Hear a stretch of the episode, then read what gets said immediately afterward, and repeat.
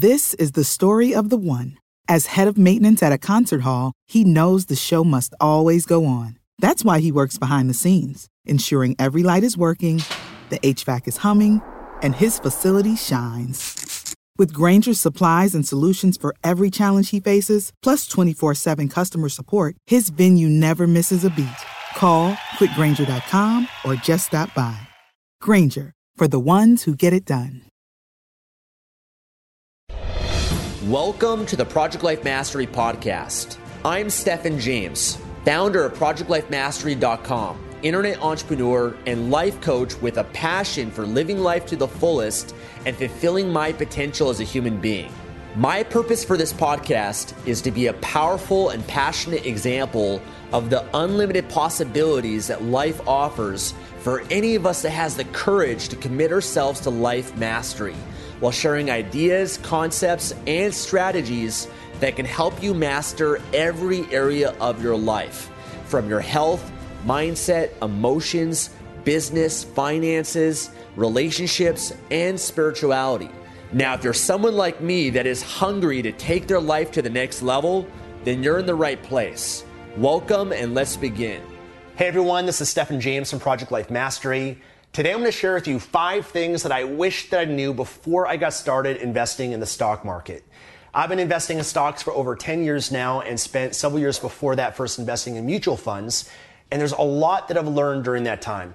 I've had some great successes. I've made a lot of money from the stock market. It's my favorite way to invest my money. I love it, but I've also lost some money as we all do when you're investing for long enough and taking certain risks. I've lost some money and I've had some painful lessons along the way. And I've learned from that. I've become a much more experienced investor. And I thought, why not create a video to share with you guys some of the key things that I've learned, share with you guys things that I wish that I knew before I got started, because I know many of you guys are brand new beginners, just getting started. Or maybe you're more intermediate, more advanced in the market. Um, but either way, I think there's a lot of value just learning from other people's experiences. Because ultimately, my experience can hopefully help you become more of an experienced investor and help you become more prosperous in the market. So, with that being said, let's dive in. The first mistake and thing that I wish that I knew before I got started was to do my research. The mistake was not doing my research and breaking one of the cardinal rules of investing, which is to always invest in what you know. Invest in what you know. See, for me, um, about 10 years ago, when I started having a lot of cash flow from my business, my business has been what's consumed most of my time and I've generated a lot of money from it in the position of just making a ton of money and not really knowing what to do with it, which is kind of where I was about 10 years ago. It's a great quality problem to have. I don't complain about that. Um, but, you know, typically you want to save your money and have a certain percent or a certain amount of money that's put aside for an emergency that you never touch. And that's just kind of sitting in your bank and savings account. But beyond that, when you have money just sitting around, and it's not making you money, then that was something that created some pressure on me to do something with it. And so I'd have my money in a savings account, but you're really not getting much from that. It's not going to match inflation. And so you're really sometimes losing money just by having your money sit there.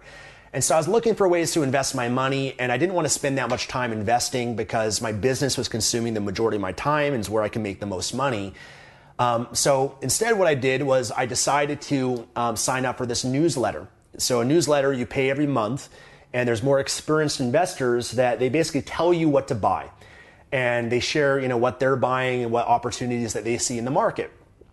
And so for me, because I didn't have the time, which was an excuse and a bit of a limiting belief that I had to do my research, I just outsourced that to other people and trusted these other investors that would just tell me where I should invest my money. And that was a mistake. now, I didn't make money overall from that, but there were be- there were better investments, let's say I could have made, and there were some investments that I lost some money on. And um, so basically, they were sharing investments, and I was living in Canada at the time and investing in the Toronto Stock Exchange. And in Canada, there's a lot of companies that are small and mid cap companies that there's not much information about. They're not in the media.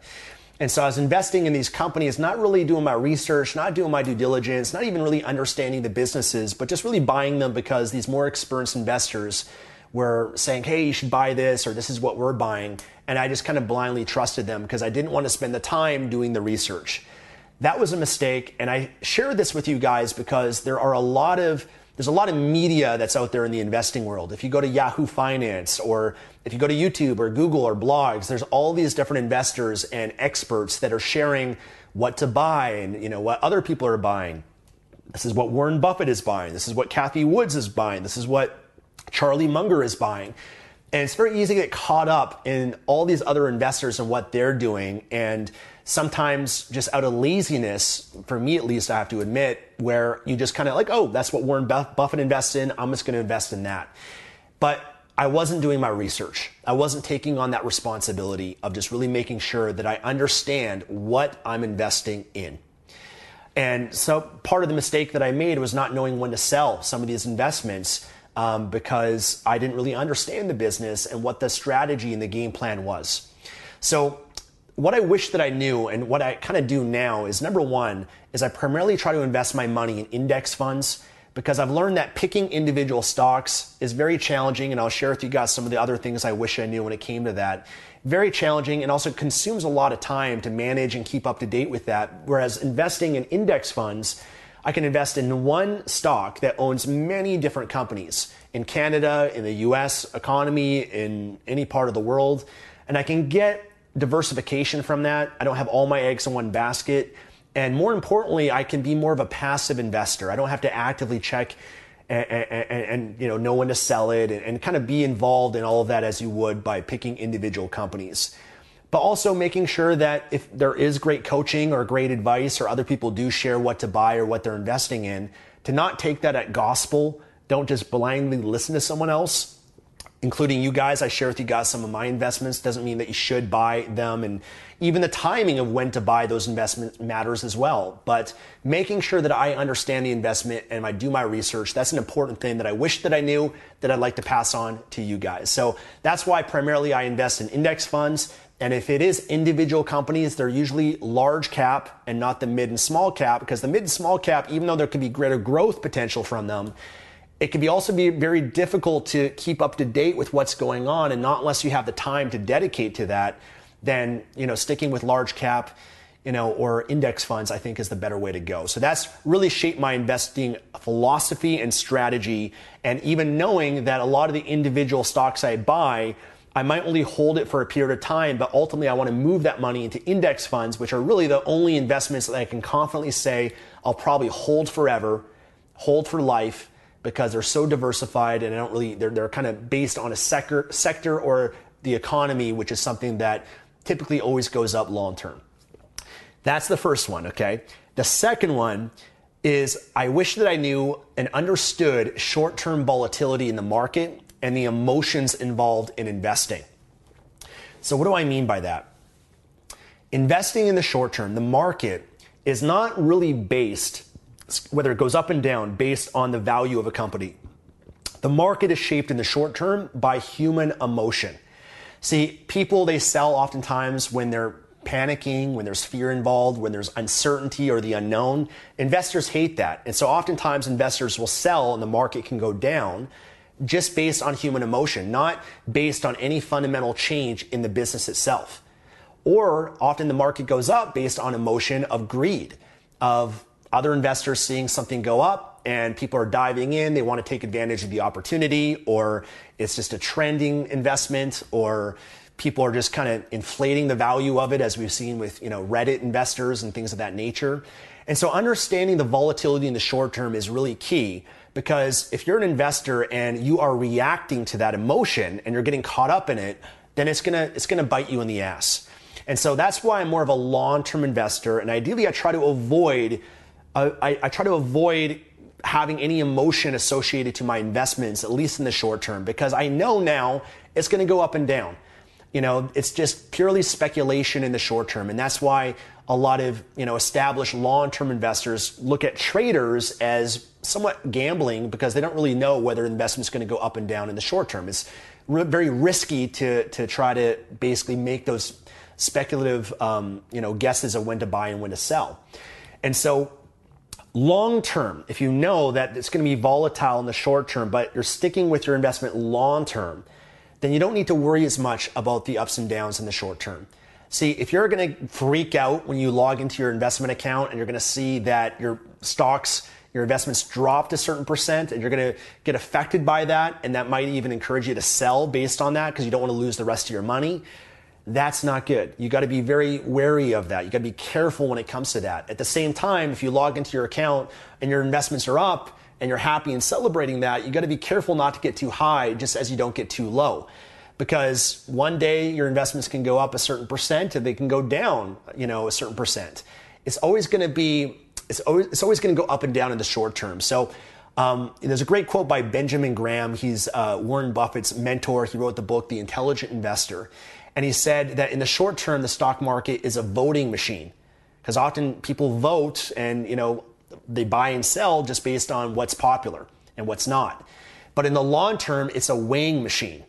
Okay, it's a weighing machine. And that's really when the value of the company really matters most. Because in the short term, there's a lot of companies that might be inflated in value. They might be overvalued just because it's a hot, it's a hot, uh, it's a hot topic. You know, it's a hot uh, stock that everyone's talking about, and all you know, people when they see Cathie Woods or Warren Buffett invest, and all these other people invest, and the value of it can go up. It's not the actual value of that company. It's just been inflated or affected based on emotion.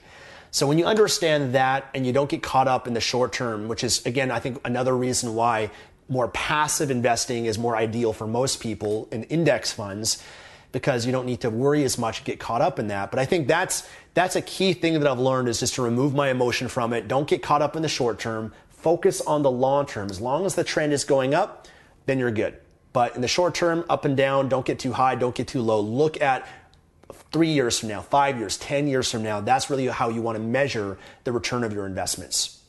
The third thing that I wish that I knew, and kind of a mistake that I made as well, is to have patience. Patience, to be a patient investor. And that's something that can be challenging to learn because I think it's only learned over time when you gain more wisdom and more experience. Um, see, going back to that situation that I described where I had all this money just kind of sitting around, um, sometimes with a lot of people when they have money put aside and you feel this pressure to invest it because it's not doing anything for you. You feel like you're losing money just by having your money sit there in your bank account and it's not producing, it's not appreciating in value. And so you feel this pressure to, to put that money to work. And I think at times for me along my journey, I kind of force things a little bit too much based on, you know, just having this money and just feeling I got to do something with it. And not being patient as much as I could.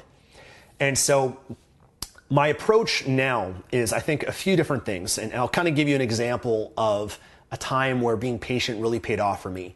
Um, so, for example, um, in 2019, in December, there's a video put up on YouTube, and you guys can look it up. Maybe I'll share a screenshot of it. But it, the topic of the video was what I'm doing to prepare for the 2020 crash. Now, I didn't know that there'd be a pandemic and that a few months after that, you know, that was in December, then the market crashed in March of 2020. I didn't know that it was going to crash based on a pandemic. Um, but I did know that there would be a crash, there would be a recession that is inevitably going to occur because I started to understand and learn about the cycles of the stock market. So, one thing that I wish I knew early on, and I know now, is that typically every year there's a correction in the market where the market drops up to 10%.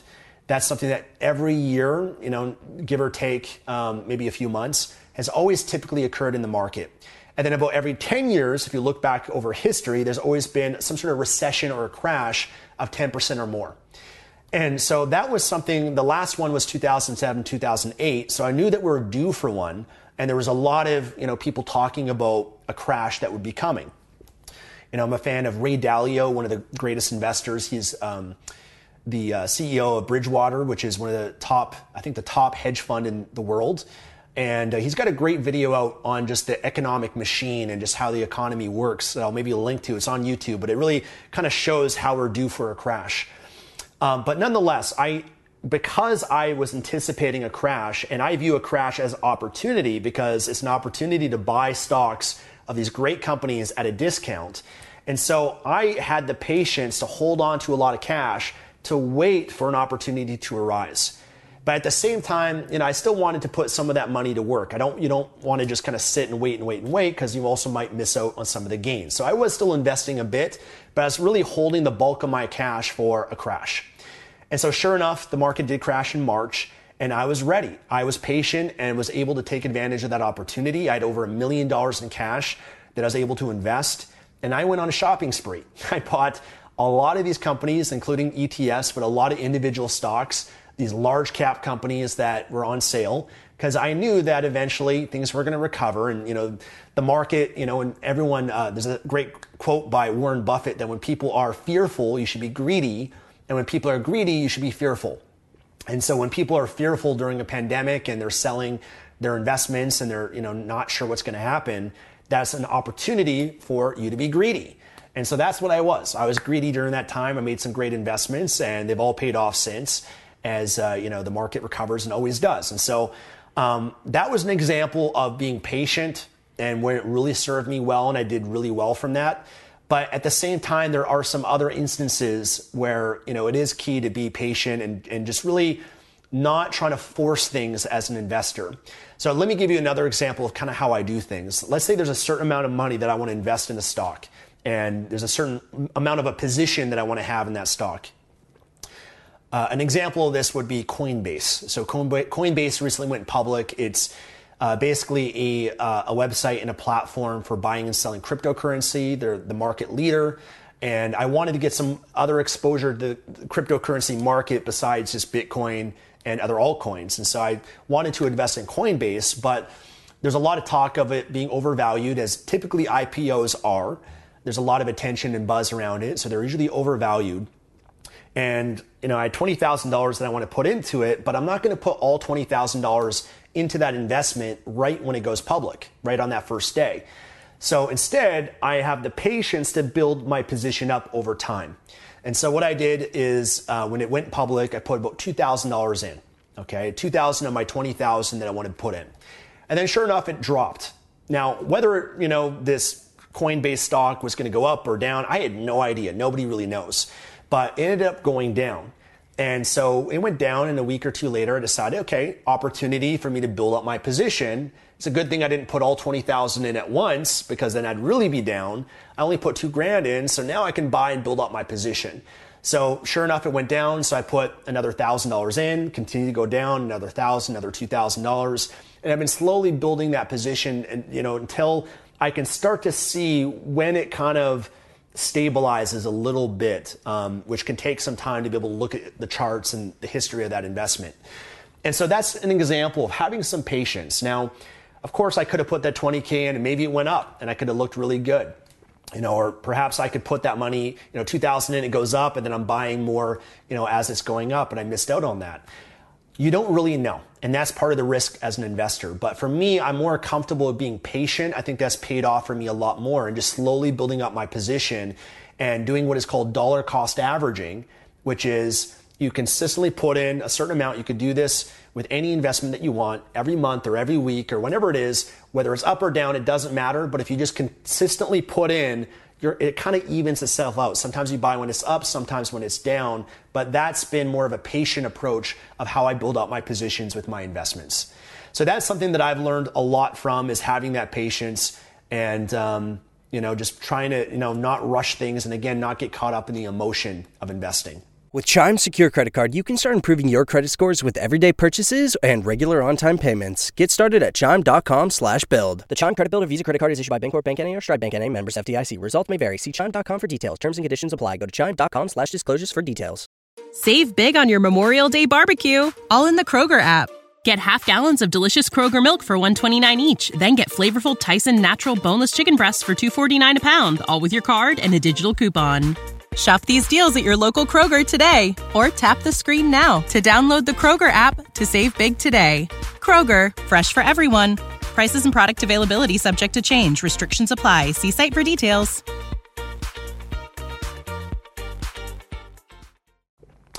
Number four is knowing when to sell and being okay with taking a loss. Now, when I first got started investing, I never wanted to sell anything. you know, my investing was all for long term, and I didn't really need to sell any of my investments either because I didn't need the money. I had money coming in from uh, from my business, and so um, I've learned when you're an investor, uh, you only really lose or make money when you sell. And so if you invest in something and it goes down, you didn't lose that money. It's only when you sell that that you have a realized loss. And so, uh, and the same thing when it goes up, you haven't made that money until you've actually sold and you have a realized gain on that. And so for me, at first, I never wanted to sell anything. And I always had, you know, just thinking, okay, if it does go down, you only lose when you sell. So I'm just going to wait it out until eventually it recovers.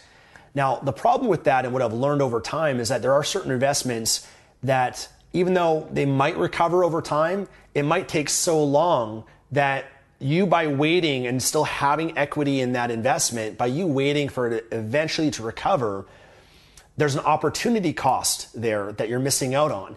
And so, for example, let's take $20,000. $20, let's say I put that into a stock and I lose $10,000. Now, I still got $10,000 that's left and remaining as equity, but I've lost 10K. And so, you know, in the past, I just think, okay, well, I'm just going to be patient. I'm just going to wait for it to eventually recover. And sure enough, most, you know, index funds or even, um, you know, large cap companies, they typically always recover and you can make money on them over long term. It's just more of a matter of how much of a return you're getting here versus in other places.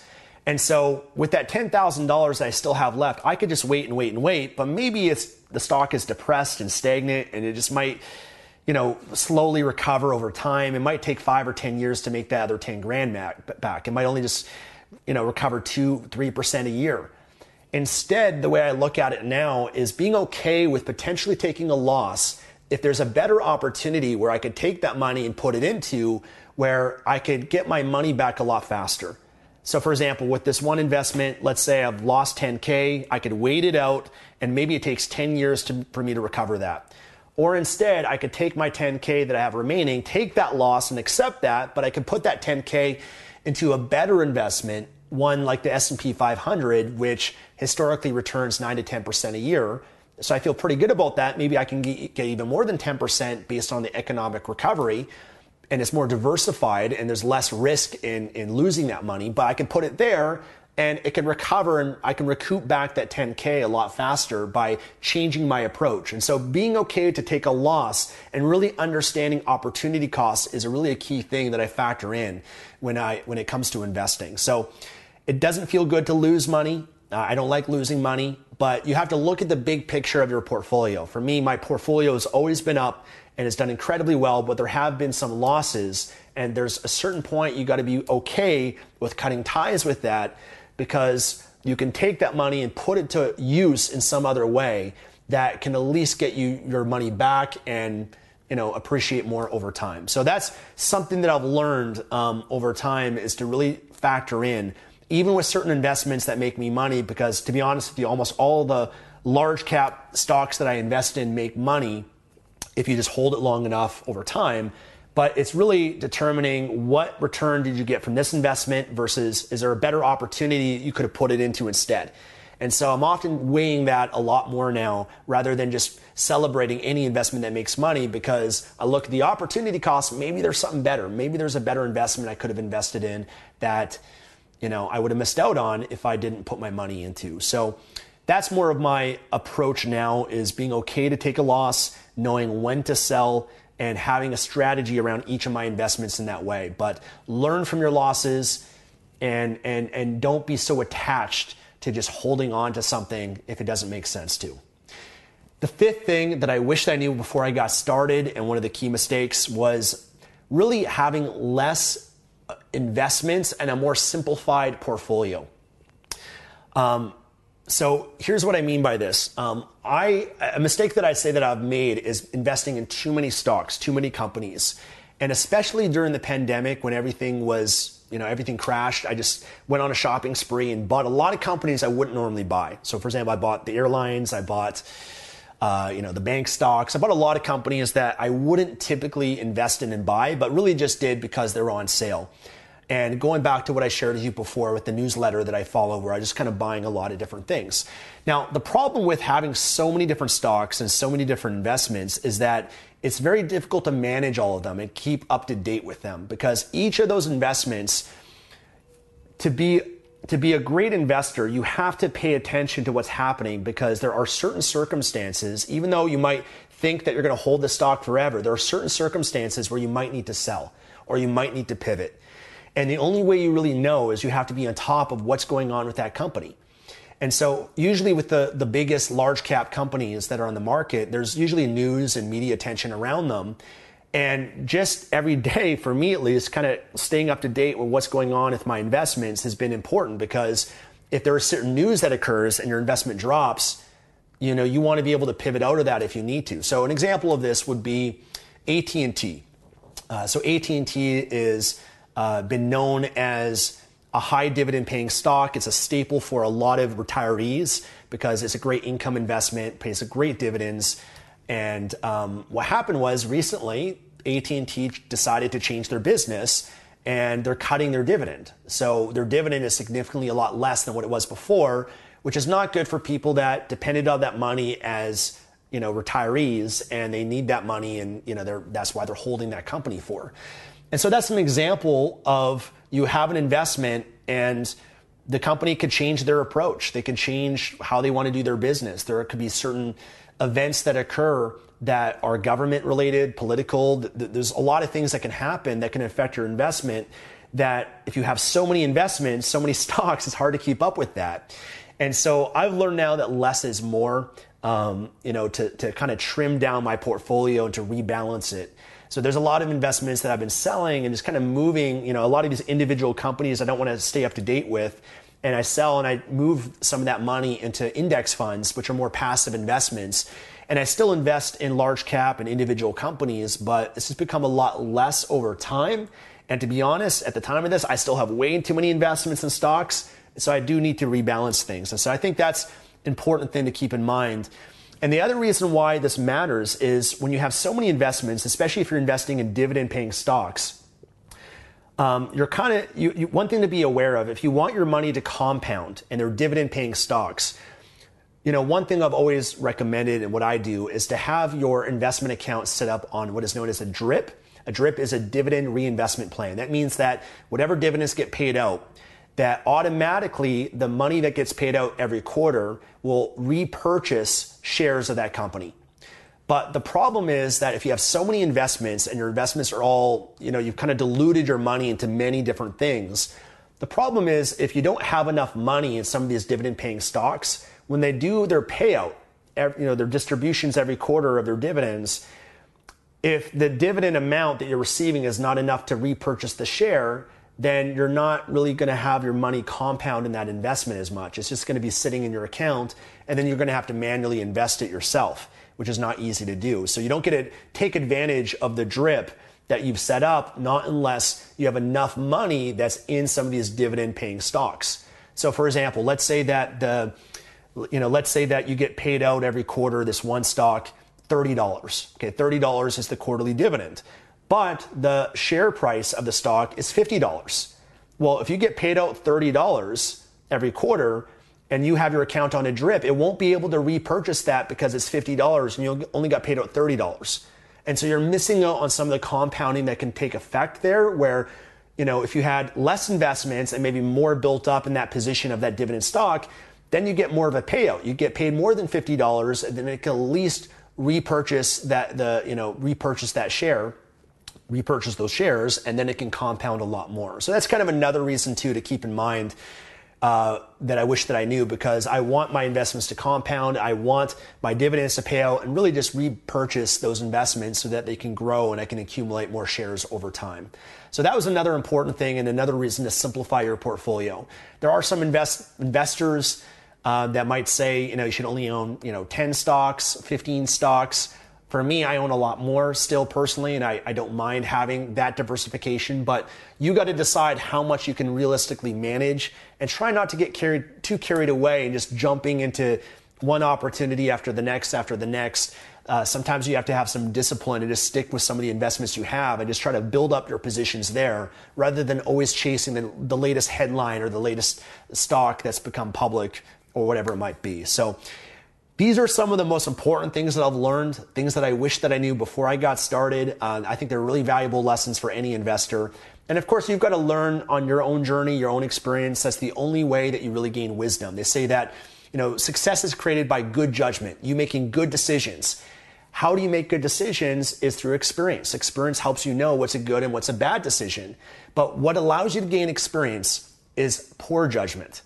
See, by making mistakes and yes, even losing some money, which everybody does if you're investing long enough in the market, if you learn from it, you gain that experience and then you can make better judgment in the future. And that's really what I want to share with you guys today is that we are going to make mistakes. Don't let that stop you.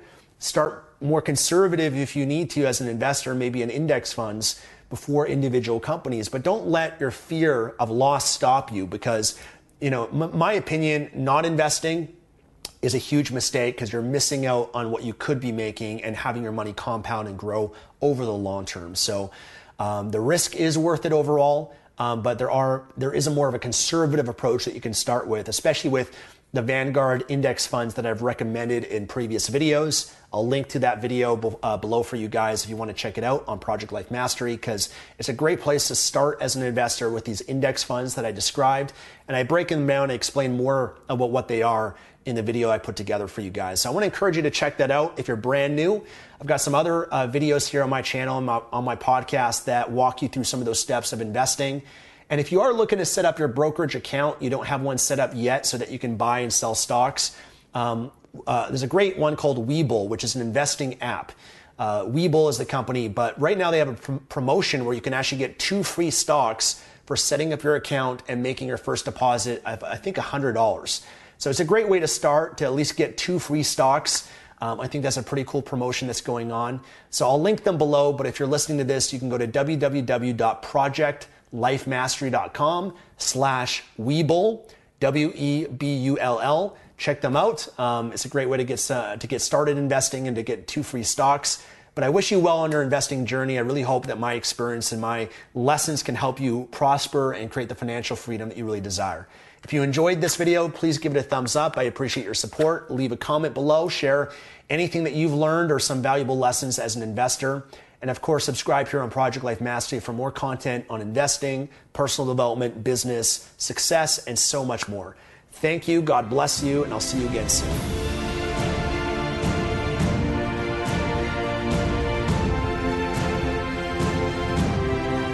Thanks for joining me today and listening to this podcast. If you enjoyed this episode or received any value, then I'd love for you to leave an honest review on iTunes and subscribe to the Project Life Mastery podcast for future episodes. And of course, to receive more content and value, make sure to find and follow me at www.projectlifemastery.com for more. Thanks again. Remember to always believe and commit your life to mastery. I look forward to talking to you again soon. This is the story of the one. As a maintenance engineer, he hears things differently. To the untrained ear, everything on his shop floor might sound fine, but he can hear gears grinding or a belt slipping. So he steps in to fix the problem at hand before it gets out of hand. And he knows Grainger's got the right product he needs to get the job done, which is music to his ears. Call, clickgrainger.com, or just stop by. Granger, for the ones who get it done. When you need mealtime inspiration, it's worth shopping Kroger, where you'll find over 30,000 mouthwatering choices that excite your inner foodie. And no matter what tasty choice you make, you'll enjoy our everyday low prices, plus extra ways to save, like digital coupons worth over $600 each week. You can also save up to $1 off per gallon at the pump with fuel points. More savings and more inspiring flavors make shopping Kroger worth it every time. Kroger, fresh for everyone. Fuel restrictions apply.